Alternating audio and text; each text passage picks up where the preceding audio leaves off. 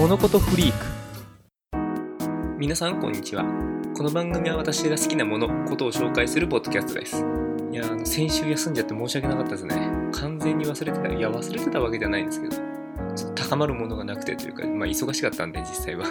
なんでちょっと休んじゃって申し訳ないです。本当は今週こうじゃあ2話連続で続けようみたいなこと考えてたんですけどないですね。というかあれですね。丸1年ぐらいこれで経ったんですけどその1年目でこれっていうのがなかなか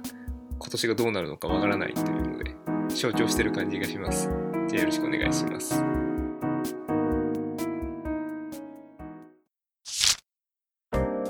今回のテーマは「機動戦士ガンダムサンダーボルト」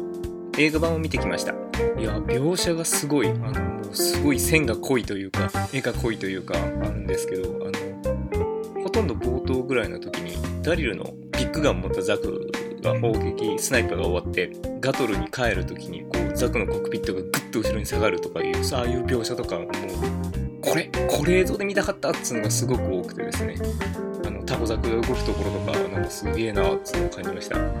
でももう話が重すぎる。ちょっともうまあ確かにあの3巻ほとんど原作は4巻の頭までなんで3巻までは読んでたんで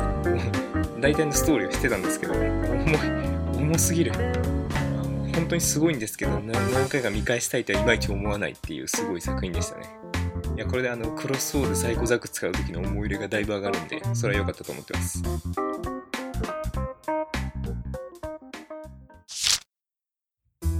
いやいきなり仕事が忙しくなってしまってですね。実のところちょうど1年やったしもうこれで最終回でいいんじゃないかみたいなこと思ってたんですけど、まあ、続けれる限りゆったり続けていこうと思います。今後もよろしくお願いします。何聞いてるかわかんないですけどね。それじゃあまた。